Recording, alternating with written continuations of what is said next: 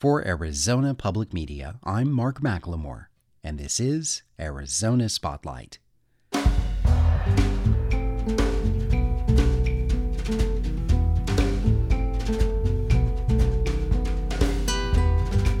Coming up, stories from the thousands who came together on Sunday for the 2019 All Souls Procession.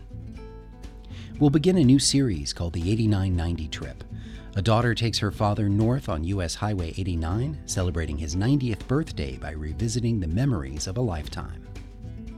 And pioneering canine behaviorist Clive D.L. Wynne shares his insight into the emotional lives of dogs. Those stories are next on Arizona Spotlight.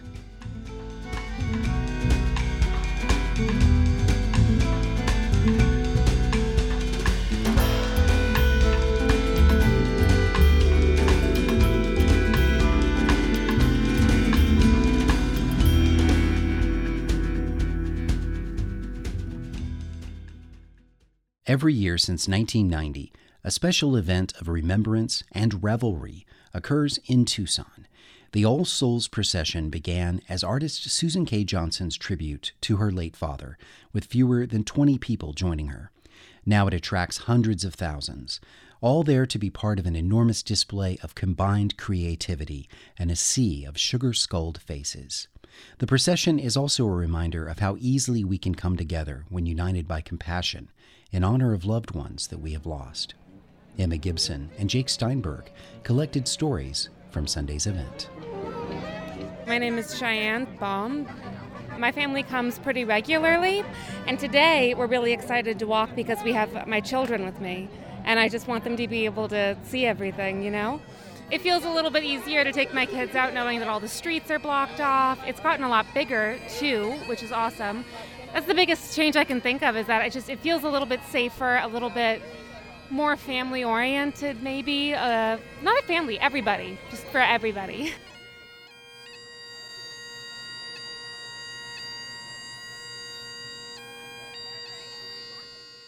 My name is Dulce Borboa, B O R B O A. I'm walking to remember my grandmother, uh, Teofila Quiroz. She passed away uh, in 2018. She was raised in Tucson. She raised me and my siblings, and she was everything to me. So I walk to remember her, to honor her. Being Mexican American, I know the All Souls includes other cultures, but I like to be able to celebrate my culture, my art, um, and share it with others and see everybody else's art as well. My name's Heather Dixon. It's D I X O N. And I'm uh, from Reno, Nevada.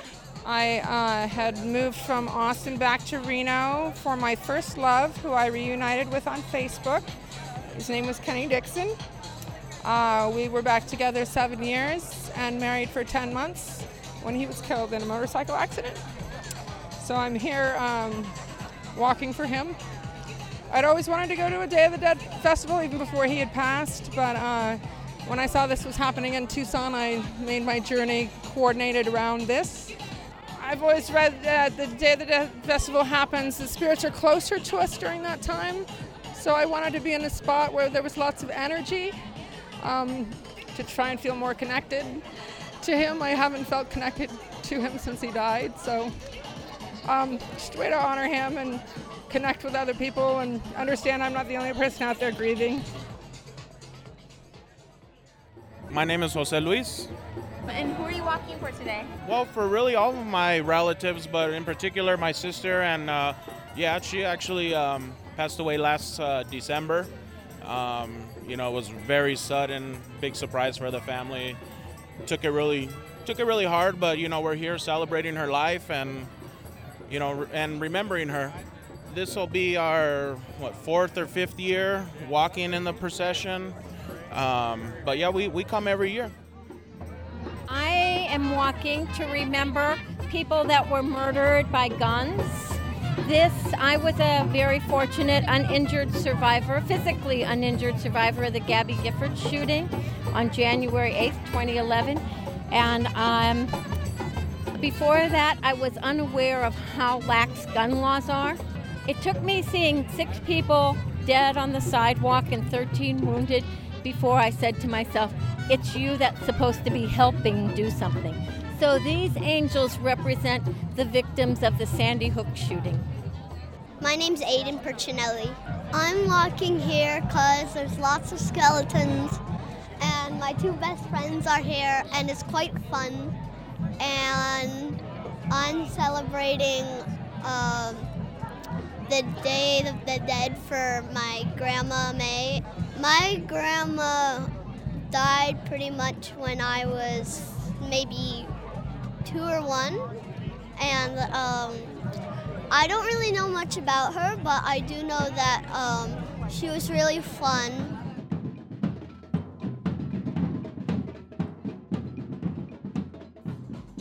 I love being a part of this city. I'm also letting go of a part of myself that I want to get rid of, and I'm mourning its loss. It's the part of me that's protected me, like as a child, is my defense mechanism. So it's kind of like another self and a very negative self. And so I'm just trying to let it go and let it be. I am in a phenomenally lucky find. It is a gorgeous wedding dress um, from Savers, shout out. And then I've got all the flowers and the headpiece thing going on. This year in particular um, is really to honor the end of my marriage. It's been uh, probably about a year and a half um, since that, you know, ran its course. And it really was fitting timing and beautiful that we have the All Souls procession in Tucson. Um, hence the giant wedding dress, which is not actually what I wore when I was a bride. I had a pink dress. Um, but yeah, it was very, very perfect. And I felt honoring for getting to a place of like acceptance and healing. And we're moving on. And it was beautiful. And now it's something else. My name is Anne Lockhart. My outfit is the Web of Life. And I am here to honor specifically from my daughter to me. My daughter gave me this necklace, and from me to my mother to my grandmother, in a singular line of mothers. And to go all the way back to the beginning to the one mother.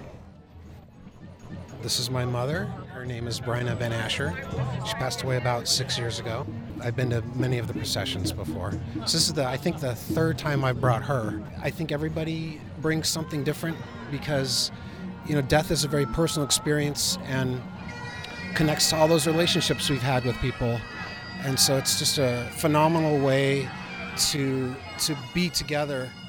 And uh, the first time I brought this photo of my mother, I, I really didn't know what to expect, and people would come up and acknowledge her. And I was still grieving her at that time, and it was a very healing, cathartic kind of experience to do that with the community. Hearing Amazing Grace play with the bagpipes was just uh, very moving, and she came to this procession before she passed away. So, you know, it's like walking with my mom, so it's very near and dear.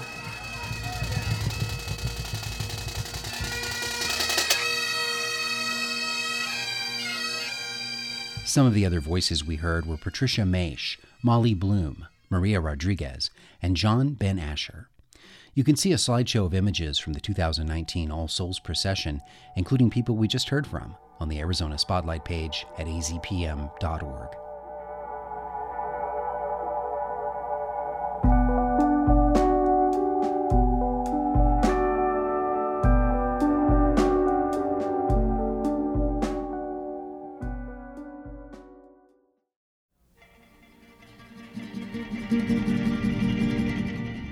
What's on your bucket list? In this series, we'll join journalist and author Lisa Schnebly Heidinger and her father, Larry Schnebly, on a road trip for his 90th birthday. Before he retired, Larry was a well known radio and TV broadcaster. His grandparents pioneered the area that is now Sedona, which was his grandmother's name. Larry said the only thing on his bucket list was to drive up U.S. Route 89 all the way to the Canadian border, revisiting many places he has known since childhood. They began in Prescott. The journey would take the Schneblys more than 3,000 miles round trip, and for Larry, through almost 90 years of memories. Test, test, test. Day one, US 89 90 trip. Uh, Dateline Williams, Arizona. We just came up 89 from Prescott to Williams. Could have done 89A over Mingus or 89 through Ashfork and chose 89 through Ashfork. And this is the main drag at about 4 o'clock on a Sunday afternoon. From both the sound and the sight, it could be pretty much any small town in Arizona, except for the fact that this is surrounded by pine covered hills. And if the motel next to me weren't there, I could see Bill Williams Mountain from where I'm standing. I want to come back in and ask Larry a little bit about how we got ourselves here. We are on our way to the end of Highway 89, which is someplace in Montana. What's the point to this? Well, because east of here, about 20 miles, is a place called Parks, which when I was a little boy was a place that I went to school and I grew up. Parks is on Highway 89, and the rest of the time that I spent in northern Arizona was in Sedona on Highway 89A, and I've never been north of Salt Lake City on Highway 89A, which is what we are doing now. And that's how I happened to be in Williams, Arizona. When we were driving up here, you knew the name of the, was it Granite Spring River? Names seem to come back when you're someplace. Yes. And Paulden, P A U L D E N, was a railroad name given to a little junction point at the Santa Fe Railroad when they were building a spur line that led south to Prescott, which was the territorial capital of the territory of Arizona. And eventually that same line concluded down in Phoenix. And Granite Creek runs through Prescott. And then while we're on that, tell me about Eisenhower's Freeway. The Eisenhower Freeway plan was to equip us intercontinentally with highway lines that would enable troop movements rapidly from east to west. And as much as many things have been improved due to military intervention, that is one of them. We're on Highway 89 66 I 40.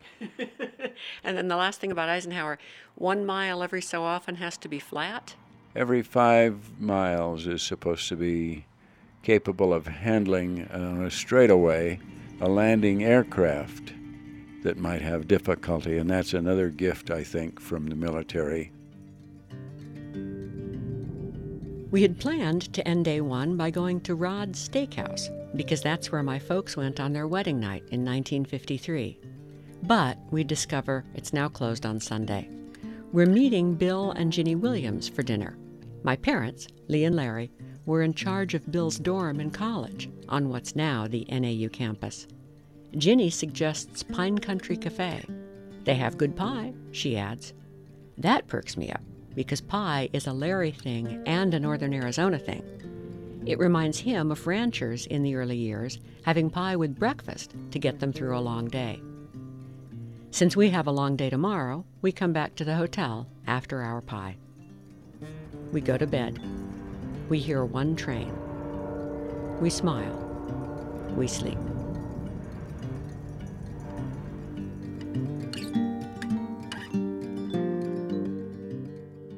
The 8990 trip will continue next week. You can read Lisa Schnebly Heidinger's travel diary and see photos from the journey on the Arizona Spotlight page at azpm.org. It can be so easy to anthropomorphize an animal's behavior, especially the ones that we share our homes with. Trying to understand what really goes on with dogs in relation to reasoning and emotion is a primary focus for behaviorist Clive D.L. Wynne. He directs the Canine Science Collaboratory at Arizona State University, and his latest book on the subject is Dog is Love Why and How Your Dog Loves You. I was skeptical of what seemed to be love coming out of our dogs. And I remember my mother explained to me when I was a kid that the dog didn't really love us. This was just cupboard love. You know, this was just making it look like love so that we would take an interest and feed the dog. And I think as a scientist, I think it's part of the toolkit of the scientist is this skepticism. We're always trying to scrape below the surface of things and see how things really are. But this is one of those cases where it turns out that the surface of things and how things really are are actually identical. So we've done studies over the years now. Um, you can actually give your dog a choice, you or the food. Now, obviously, if it's you and the food, then the dog goes for the food and walks away from you.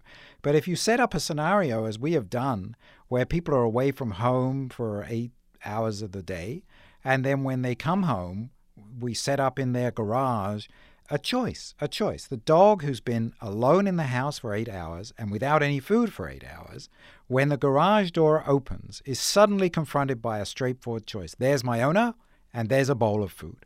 And we have these very funny video recordings of how the dog reacts when it's confronted by this choice. And the dogs, time and again, they choose their owner. They go to their owner. They see the food, and you can see them see the food, and you can see them looking very puzzled by this extremely strange situation. And yet, they go to their owner, at least initially, and until they have completed greeting their owner, they leave the food alone. So, as I like to say, if anything in your life loves you, your dog loves you. A small factor that comes up in your research is the idea that when a dog is in the presence of its owner and is relaxed and comfortable, that that dog can show a great amount of interest in a guest, a strange person. If you have someone over to your house, everyone's experienced the idea that their animal gravitates towards the new person. Um, but that y- you point out that that's very um, much a mechanism of the dog being in its comfort space with its owner. If the owner wasn't there, the dog would probably not be as friendly towards a stranger. So, this is called the Ainsworth Strange Situation Test, and it was developed for measuring the strength of the bond between infants and their mothers. And the mother brings the small child into an unfamiliar space and then leaves it with a stranger. Now, so long as the mother is there, the, the infant is very happy to interact with the stranger. But if the mother disappears in an unfamiliar space, then the child is made very anxious and doesn't want to hang out with the stranger. And this is one way that you can assess the strength of the bond between mother and child. Well, 20 years ago, some researchers in Hungary had the fantastic idea of trying this on dogs and their owners. And they actually find very, very similar results. The dogs who are together with a familiar person, with their owner, are very happy to explore strangers. And we've probably all seen that at some time or another. I see it every time a UPS guy comes to our front door or we need a plumber or an electrician. So long as I'm there, my dog loves all these people. But if she's on her own, then she gets extremely anxious if a stranger approaches the house. Uh, so this is this is one of the many ways that we can see that our dogs have a bond with us that is very similar in strength and nature to the bond that small children have with their mothers. It's really powerful, and it's more than just some kind of interest in us because we feed them. Just as you did just now in our conversation, you do often in the book. You look at the research and the body of scientific knowledge, but then you draw a connection to your own experience with your own beautiful dog, Xephos. How is it that she became such an important part of the book, Dog is Love? Well, Mark, I say in, in the book Dog is Love, I say, you know, Xephos is the book's spirit animal, and she really, she really is. And she was such a catalyst. You see, I had been studying dog behavior for several years without actually having a dog of my own at home for a variety of reasons. But then there came a point where we were ready and really hungry to have a dog in our lives. And as it happens, that occurred at a point where I was kind of like in a in a sort of intellectual wilderness in my attempt to understand what makes dogs special and why and how dogs could be so successful in the world today.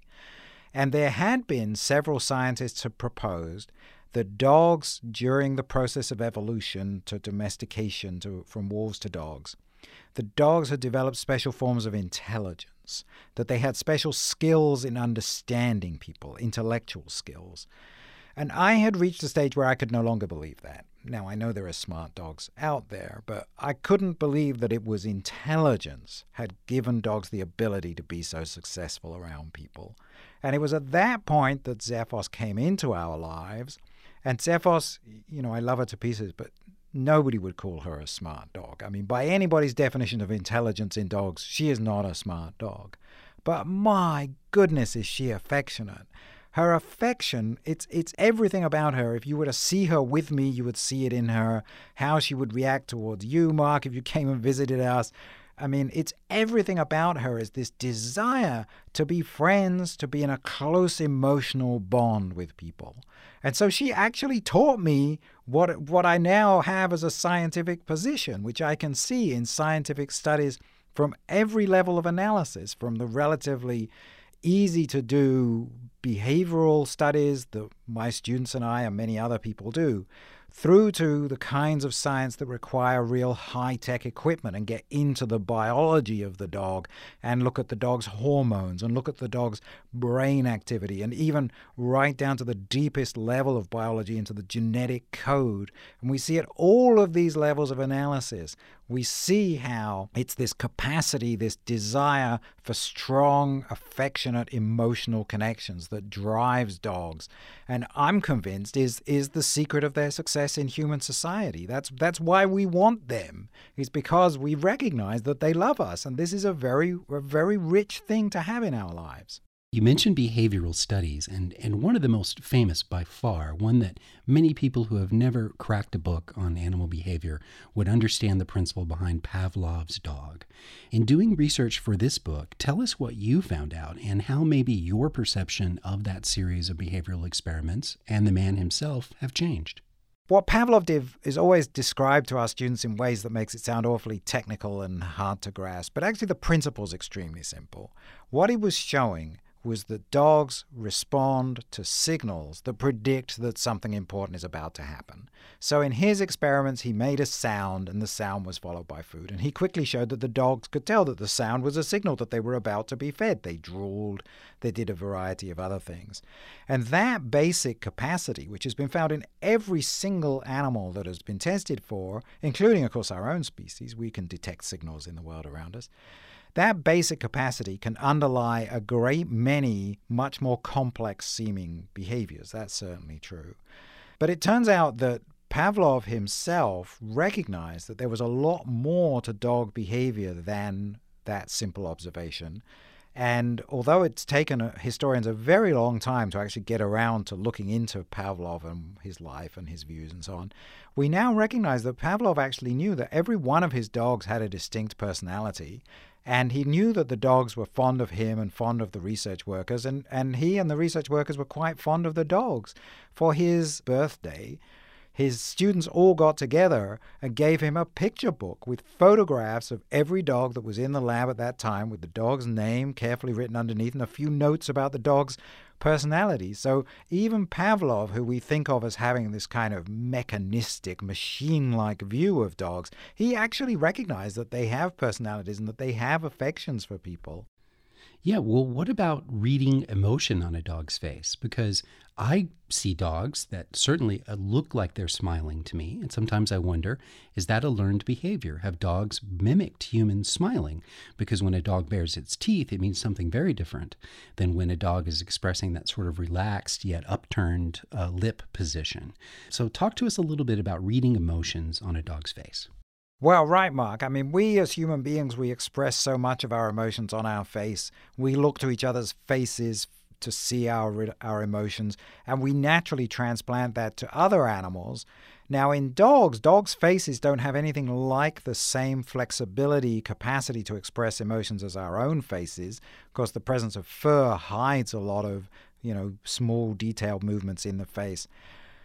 The issue as to dogs smiling is a little bit controversial.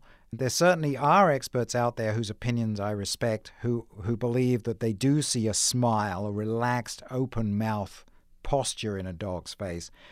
Personally, I'm not quite so sure, and I have been watching Xephos's face to see what I think about this.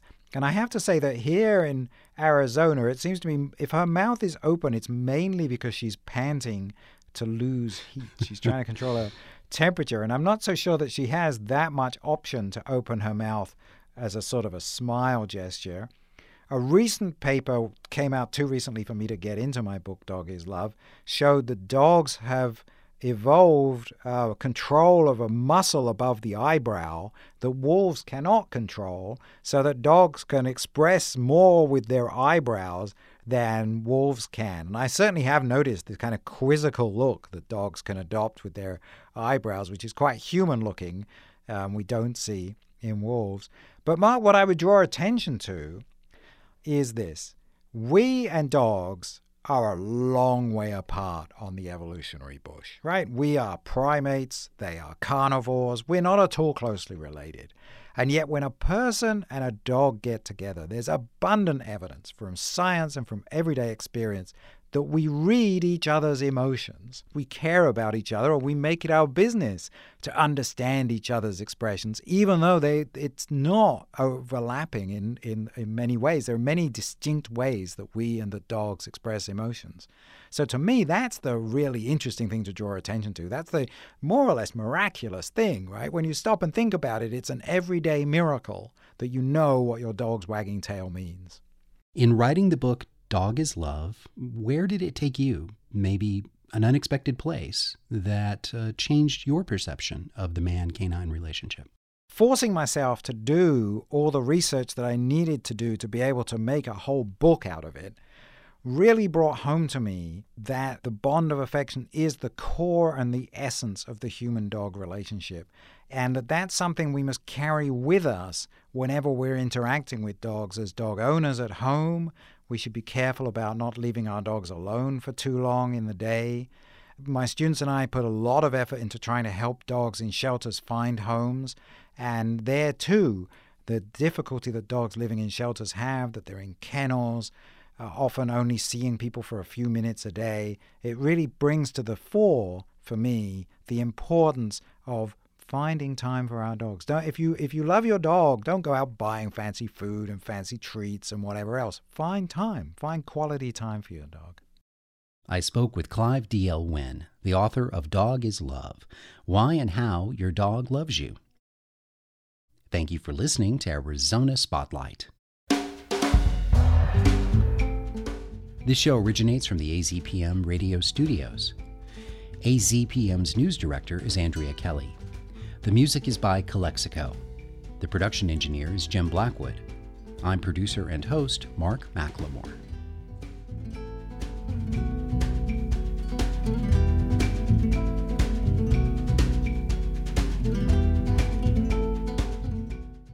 Arizona Public Media's original programming is made possible in part by the Community Service Grant from the Corporation for Public Broadcasting.